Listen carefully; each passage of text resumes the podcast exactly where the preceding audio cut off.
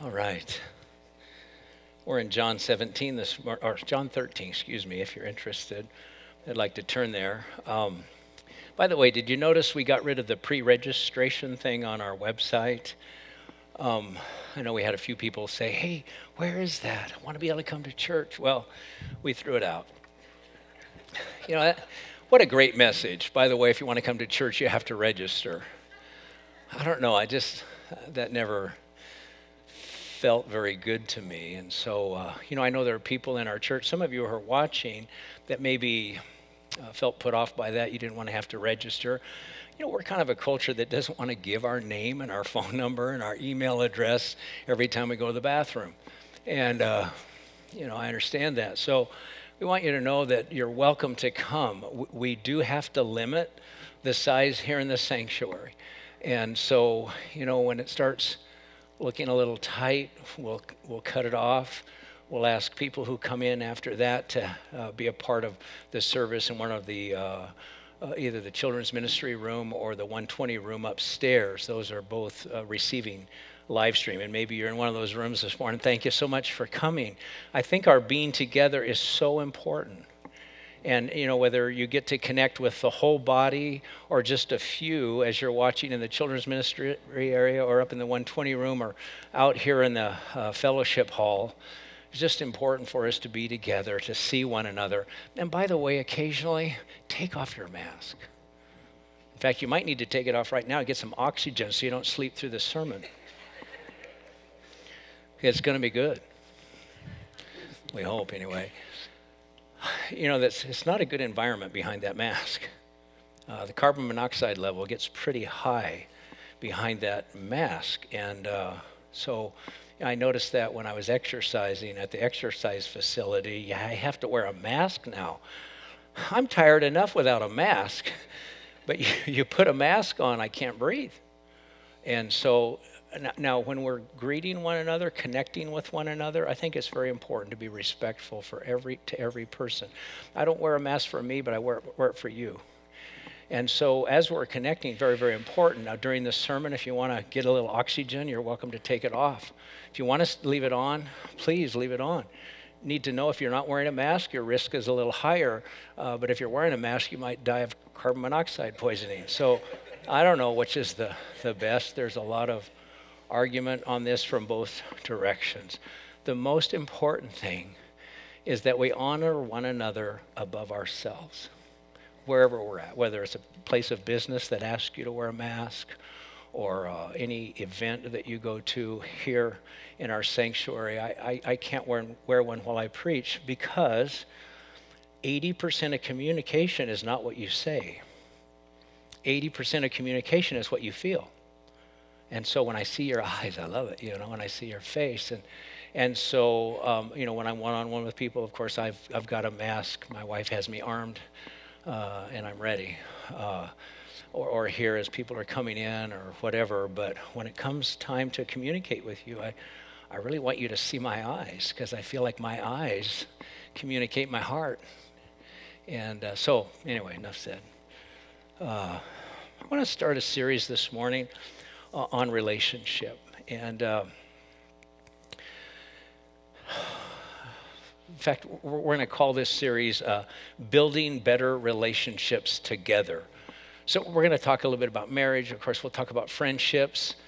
We'll talk about our whole circle of relationships. We'll talk about our relationships together as, as the body of Christ. That's why it's called Building Better Relationships to, Together. Uh, my wife and I, this last week, got to celebrate 40 years of marriage. Uh, thank you.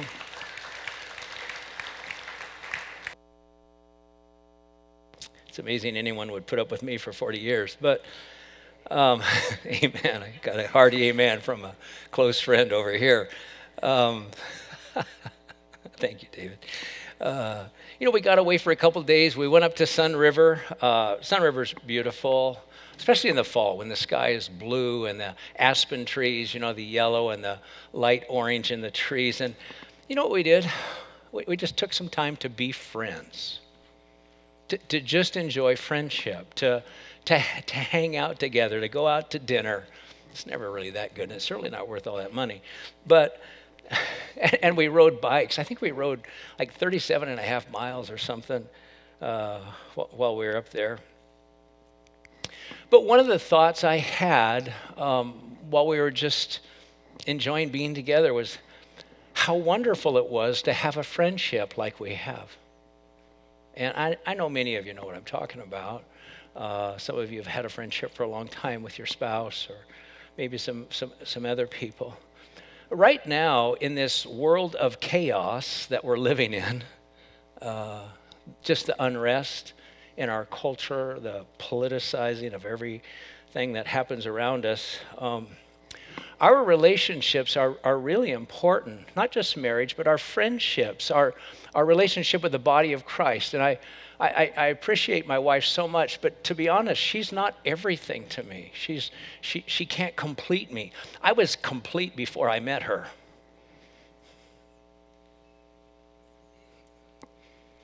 I, I don't have to be married to be complete. I think that's a, a false idea in our culture. My wife doesn't complete me. Boy, does she enhance me. Hallelujah. But she doesn't make me complete. Jesus does. The Bible says, in him I'm complete. But he influences my life in so many different ways my marriage, my relationships with brothers and sisters in the body of Christ. I need all of these relationships. My wife, she needs friends because I'm not everything for her.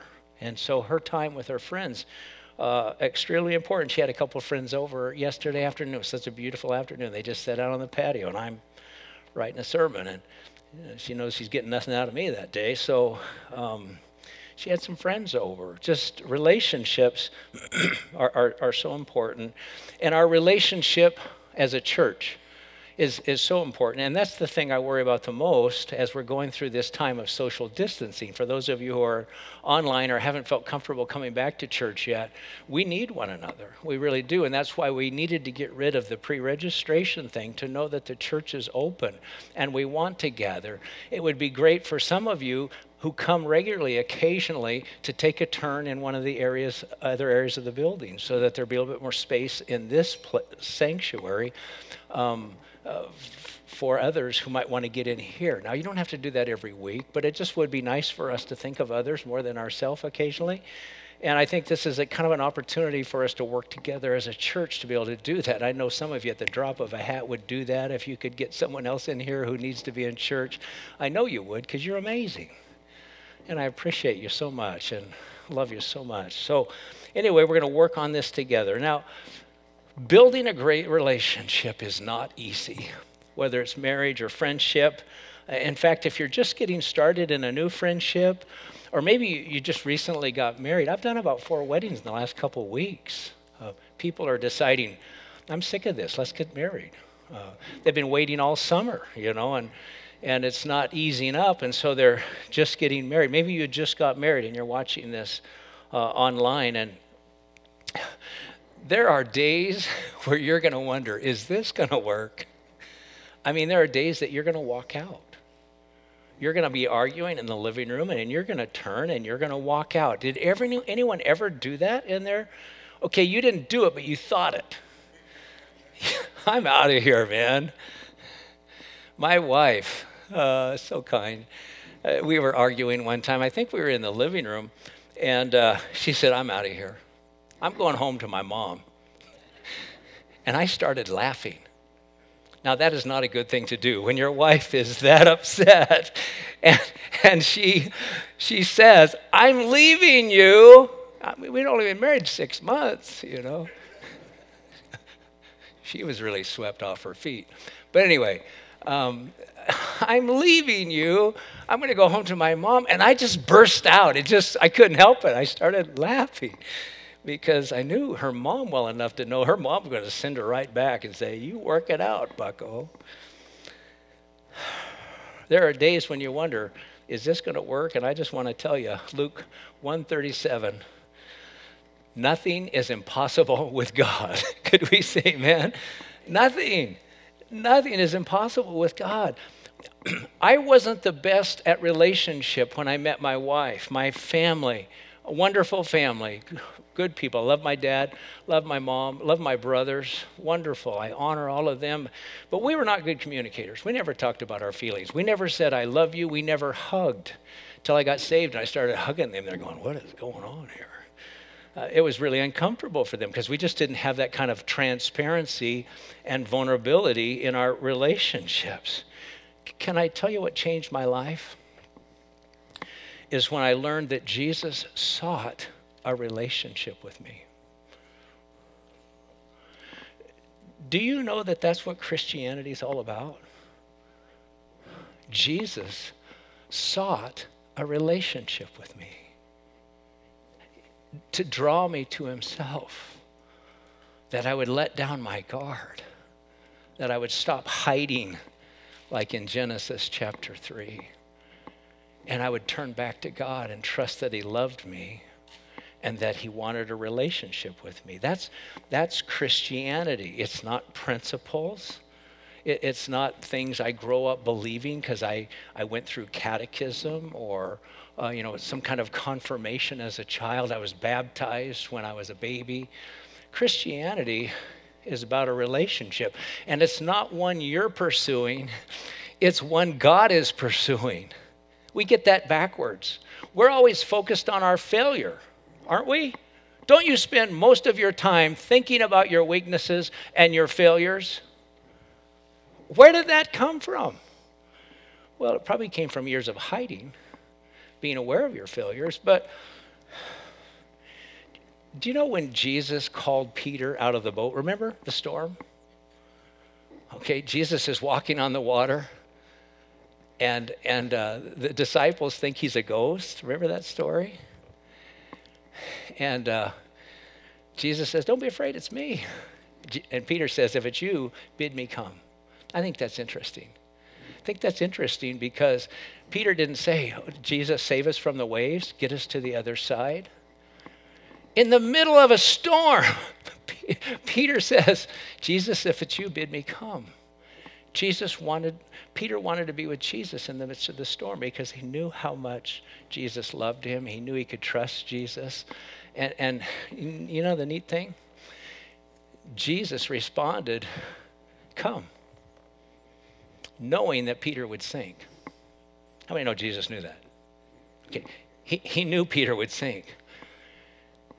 Jesus knew you would fail when, when he sought a relationship with you. he, he knew.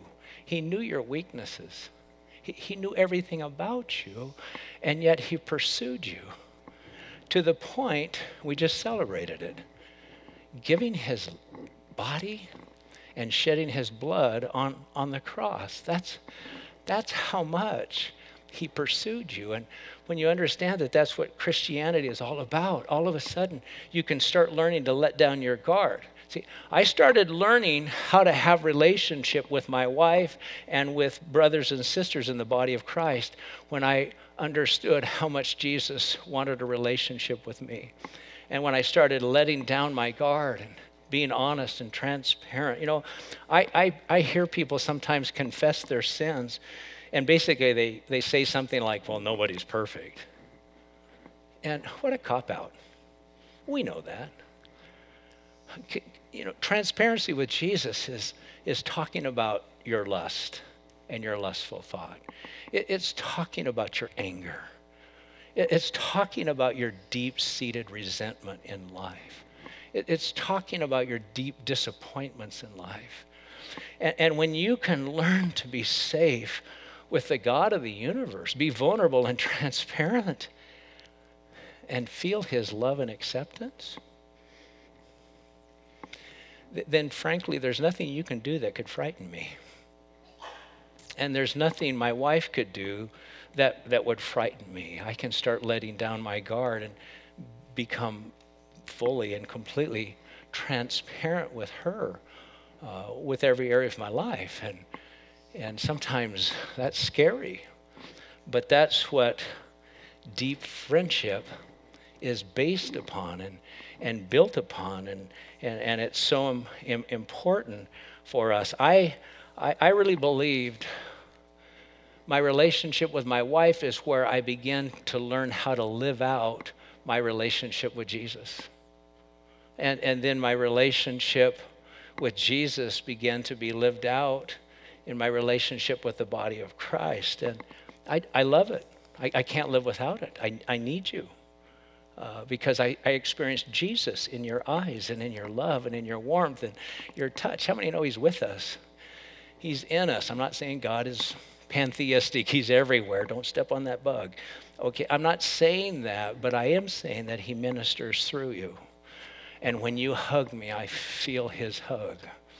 And when you love me, I feel His love. And so we start living out relationship with Jesus and, and with one another. And it's, uh, it's so important. Relationships are where we experience the greatest joys in our life uh, because joy comes from giving. And you can't be in a relationship without giving. You, you just can't. It takes all of you. Uh, you have to give your time. You have to give your attention. You have to give your understanding. You have to share yourself uh, joy comes from relationship because there's so much giving and receiving, by the way, as a result of your vulnerability and your giving, you receive. And it's, it's amazing. Now, to me, Jesus was the master when it comes to relationships. And I say that because he was single. And many of us, as you're listening to me, whether you're online or maybe in the CE room or here in the sanctuary, um, you're single. Jesus was single. he was complete. How many know he was complete? Okay, so he was single. But he was the master of relationships. And when you read through the Gospels, Jesus would take people who were hurt, who had been bruised by life, who were wounded in life, who were closed off from society and marginalized by society. Whether it was the woman at the well or the woman caught in adultery. Can you imagine? in the very act, you know, drug out with a blanket around her. And Jesus was able to make her feel loved and accepted and forgiven. And that's who we're called to be in the world. John said in his letter anyone who says they know Jesus should live like him, should be like him if, if, if Christianity should look like anything, it shouldn't be a political platform.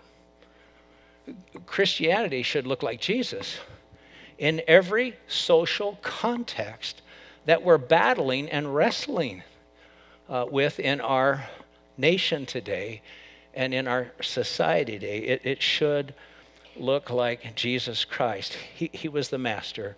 He could make people feel loved, valued, included, respected with a blanket around you. And a bunch of self righteous uh, Pharisees pointing fingers.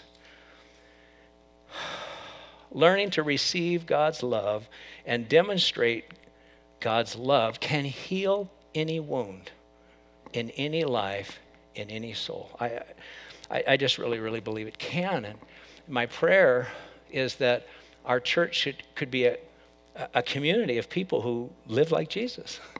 Uh, we could become a community of people who literally act like Him, live like Him, love like Him in our marriage, when it comes to raising our kids, when it comes to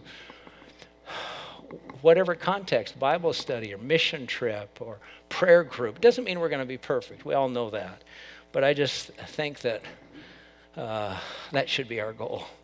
I'd love it if someone would say amen, because that's I'm kind of being vulnerable here.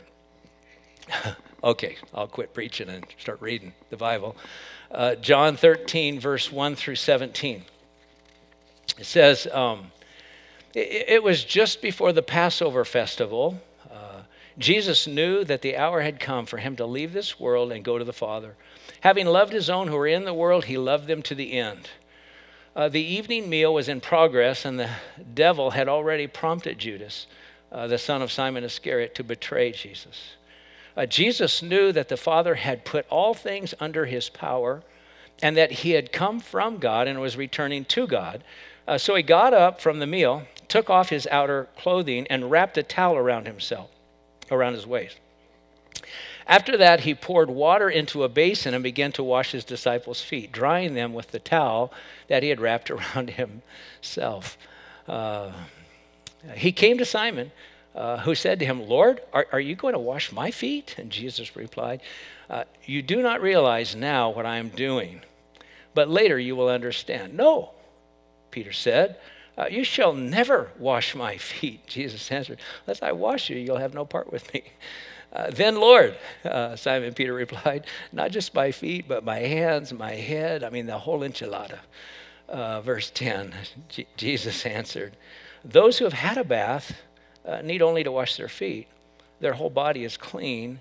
But, and you are clean, though not every one of you, for he knew who was going to betray him. Uh, that was why he said, Not every one of you is clean. It's interesting the moment they believed that Jesus was the Son of God, that God loved them, and when they turned from the world and turned to Jesus, at that point, Jesus said, You're clean. That transformation of focusing on the world to focusing on Jesus is what changed them. They were clean. Verse 12. Uh, when he had finished washing their feet, he put on his clothes and uh, returned to his place. Do you understand what I've done for you? He asked them. You call me teacher and Lord, and rightly so, for that is what I am. Now that I, uh, your Lord and teacher, have washed your feet, you should also wash one another's feet. I have set you an example that you should do as I have done for you. Uh, Truly, uh, very truly, I tell you, no servant is greater than his master, nor is a messenger greater than the one who sent him. Uh, now that you know these things, you will be blessed if you do them. Uh, this is such a powerful story. And one of the things, of course, it illustrates is that if you're going to be in a long term or a healthy, growing relationship, you have to learn to wash one another's feet. How many know that's true? There's a lot of foot washing that goes on in relationships. You got to learn how to serve. You, you got to learn how to listen. You, have got to learn how to forgive. You, you've got to make room for one another's idiosyncrasies because we're all amazingly different. And even though I should be the standard of everyone,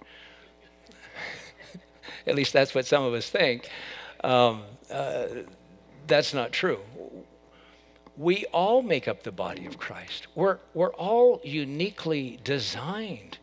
Uh, the Bible says in a husband wife relationship, it wasn't good for the man to be alone. I'll make him a helper suitable. That word helper uh, is not an apprentice, that word helper means an ally.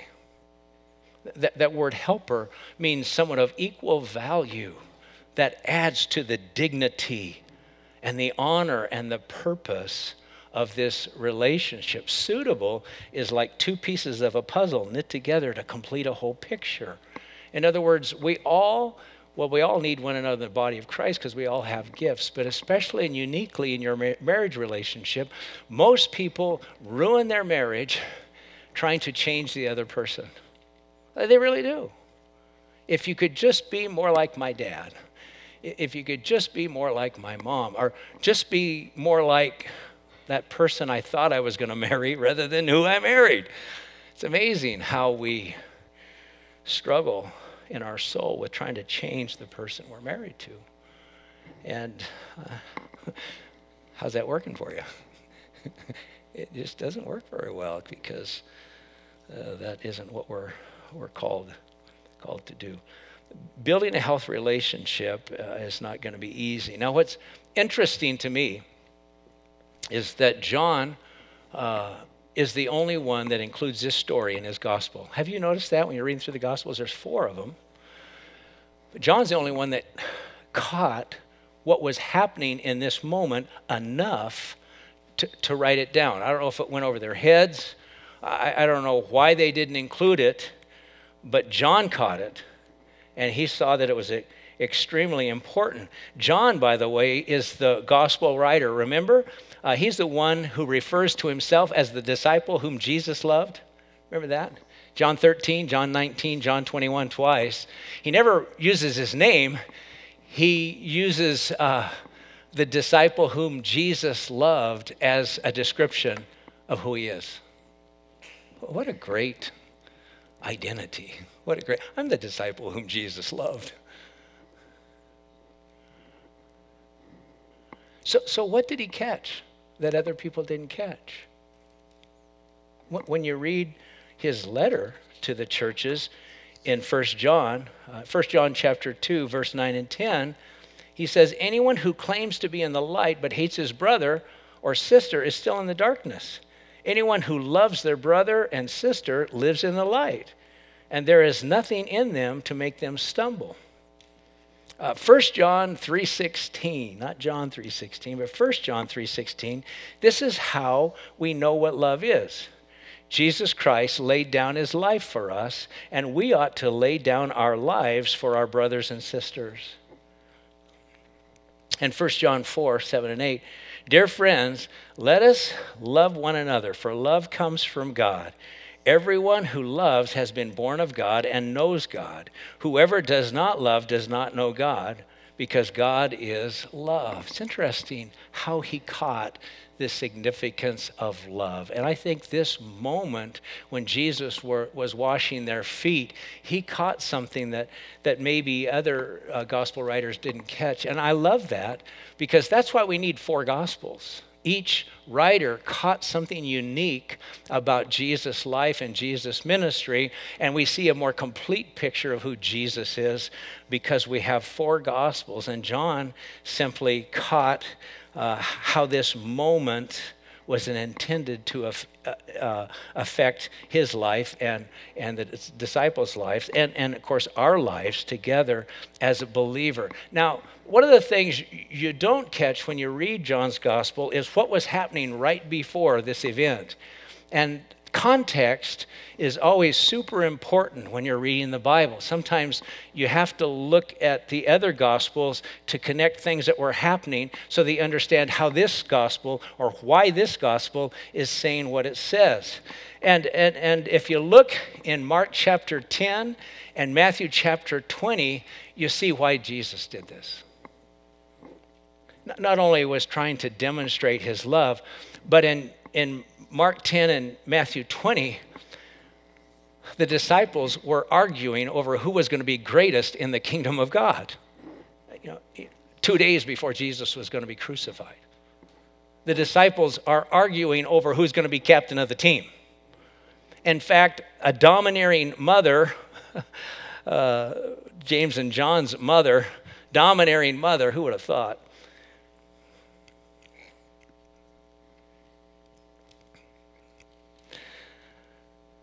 comes to Jesus and says, Lord, when you come in your kingdom, I want you to promise me that you'll allow my son James and John to sit on your right and on your left. And of course, uh, Jesus, so kind, so polite, he didn't say, You controlling? He, he said, Well, that's not my responsibility. He said, It's my Father's in heaven. Aren't you thankful that Jesus was kind and Jesus was patient? He didn't point out all our sins all at once. Could someone say hallelujah for that?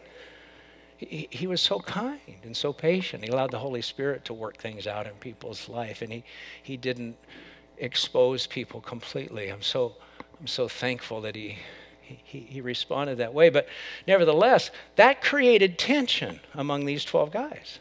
For the next couple of days, I don't know about you, but some people are feeling a little betrayed, like there's competition, like we're elbowing and positioning and shoving here.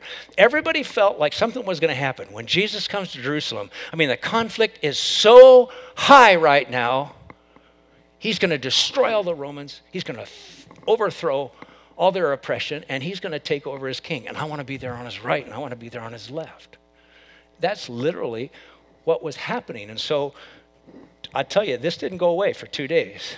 This pressure within their communication circle did not go away right away.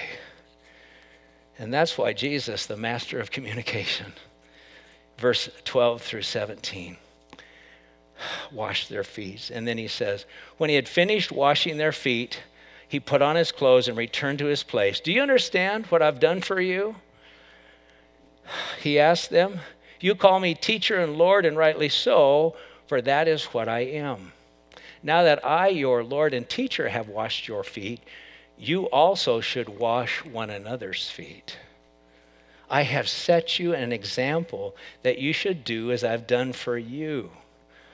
Very truly, I tell you, no servant is greater than his master, nor is the messenger greater than the one who sent him. Now that you know these things, you will be blessed if you do them. Do you see what he's doing there? See how he's healing and correcting the, the offense, the competition, the positioning, and the elbowing? Now, how, how many of you have ever been to a foot washing service? Have, have you ever had your feet washed? See, I'd rather have a root canal or a colonoscopy. I don't care. Sorry if you're a dentist watching or uh, a doctor.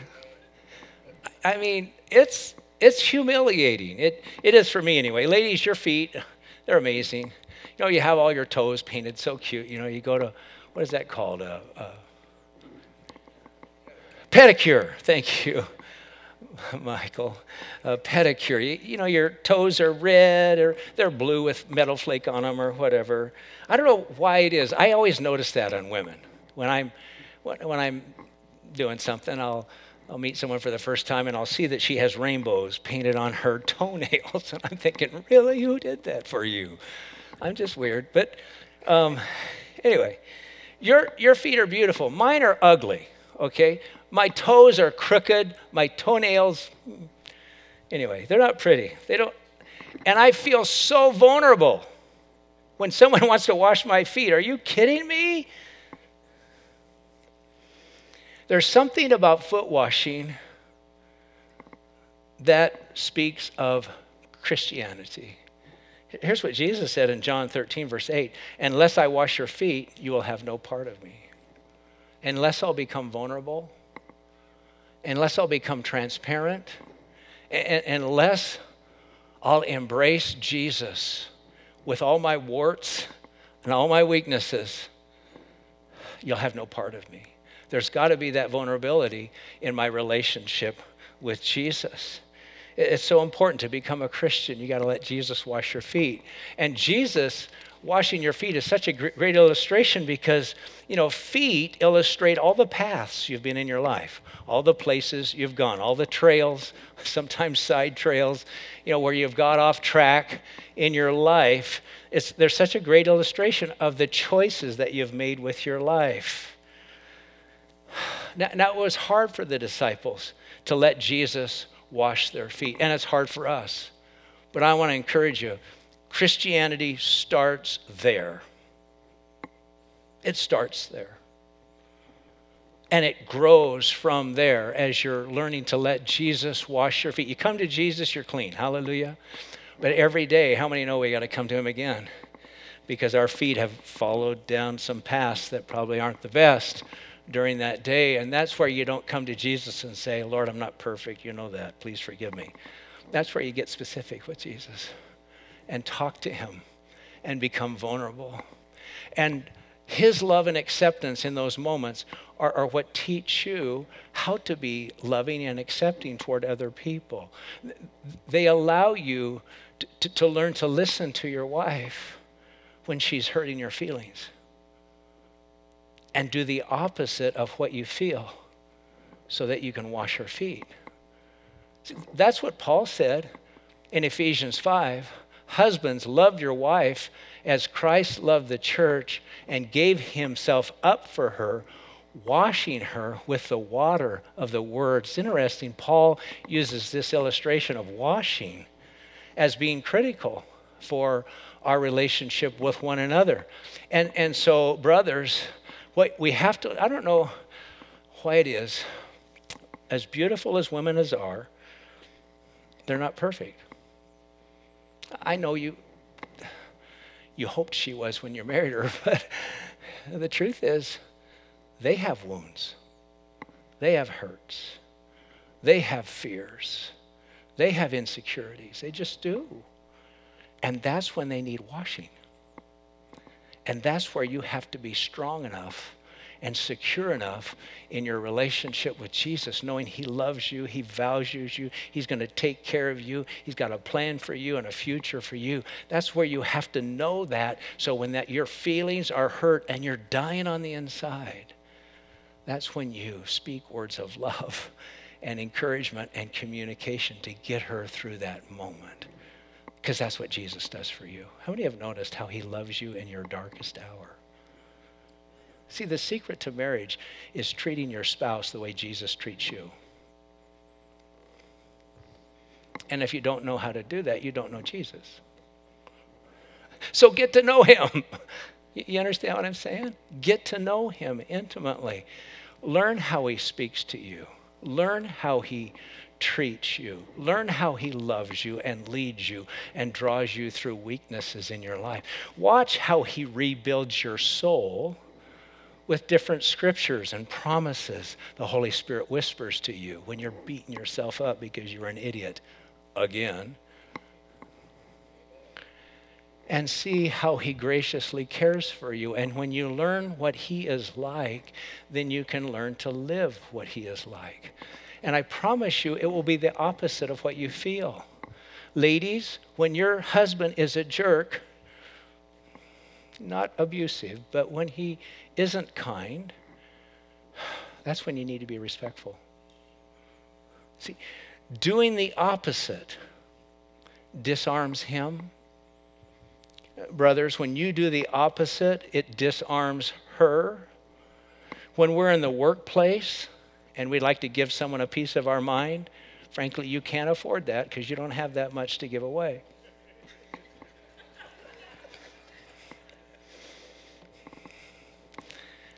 That's when you do the opposite of what your feelings are, are, are telling you to do.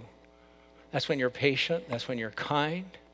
That's when you build your boss up when everybody else is putting them down. That's when you don't listen.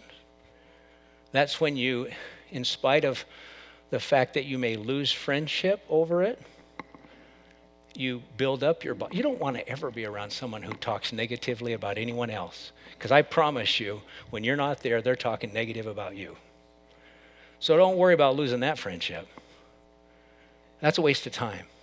Flee that relationship. Get away from it. Don't be a part of it. Be around people who act Christ like because that will help you uh, to continue to ask, act Christ like. I need to invite the worship team to come because I'm uh, too long as usual. Uh, so I'm going to invite the worship team to come on up. Um, here's how I'll close. The world we live in is a, is a messy place. There's a lot of hurt, a lot of, a lot of hurt, a lot of needs. Everybody needs a bath. But we need how to, to learn how to love one another, listen to one another, be patient with one another. So I just want to encourage you here this morning. I want to start a journey with you for a couple of weeks here where we could just we could just talk about practical ways we can love, practical ways we can listen, practical ways that we can forgive, practical ways that we can be patient uh, in our relationship with one another. And uh, let me just present us as a church family before the Lord here this morning. Heavenly Father, um, Lord, this stuff is, is uh, not as easy as it looks, uh, to be honest. Uh, the more insecure we are, the more we fight for our rights. Jesus, it says in verse 3 there, Lord, you knew who you were, you knew where you were going. You knew the Father had put all things under your feet. You were totally secure. And because you were totally secure, you didn't have to defend yourself, you didn't have to prove yourself. You were just able to put on a towel bend down and wash your disciples' feet and give them an opportunity to, to watch you demonstrate what true love is, what true relationship is, what true serving is. And Lord, I just want to pray for myself and for all of us here in the room this morning. Jesus, we want to grow in these things so much, Lord. We want our, our relationships to, to last a lifetime. as difficult as that is, we want them to last a lifetime, Lord. We want to celebrate 40 years or 50 years or whatever. Not just in marriage, but Lord, in fellowship with brothers and sisters. What a what a gift this church has. Lord, there are so many deep relationships between brothers and sisters for a long season in life. And Lord, we just thank you for that. And I pray that you'd help us keep including new people, new friends, new brothers and sisters into that circle so that they can benefit from our ability to uh, carry out relationship with one another. We thank you for that. Pray blessing on all the ears who've been listening to this message in Jesus' name. Can we all say amen together? Amen.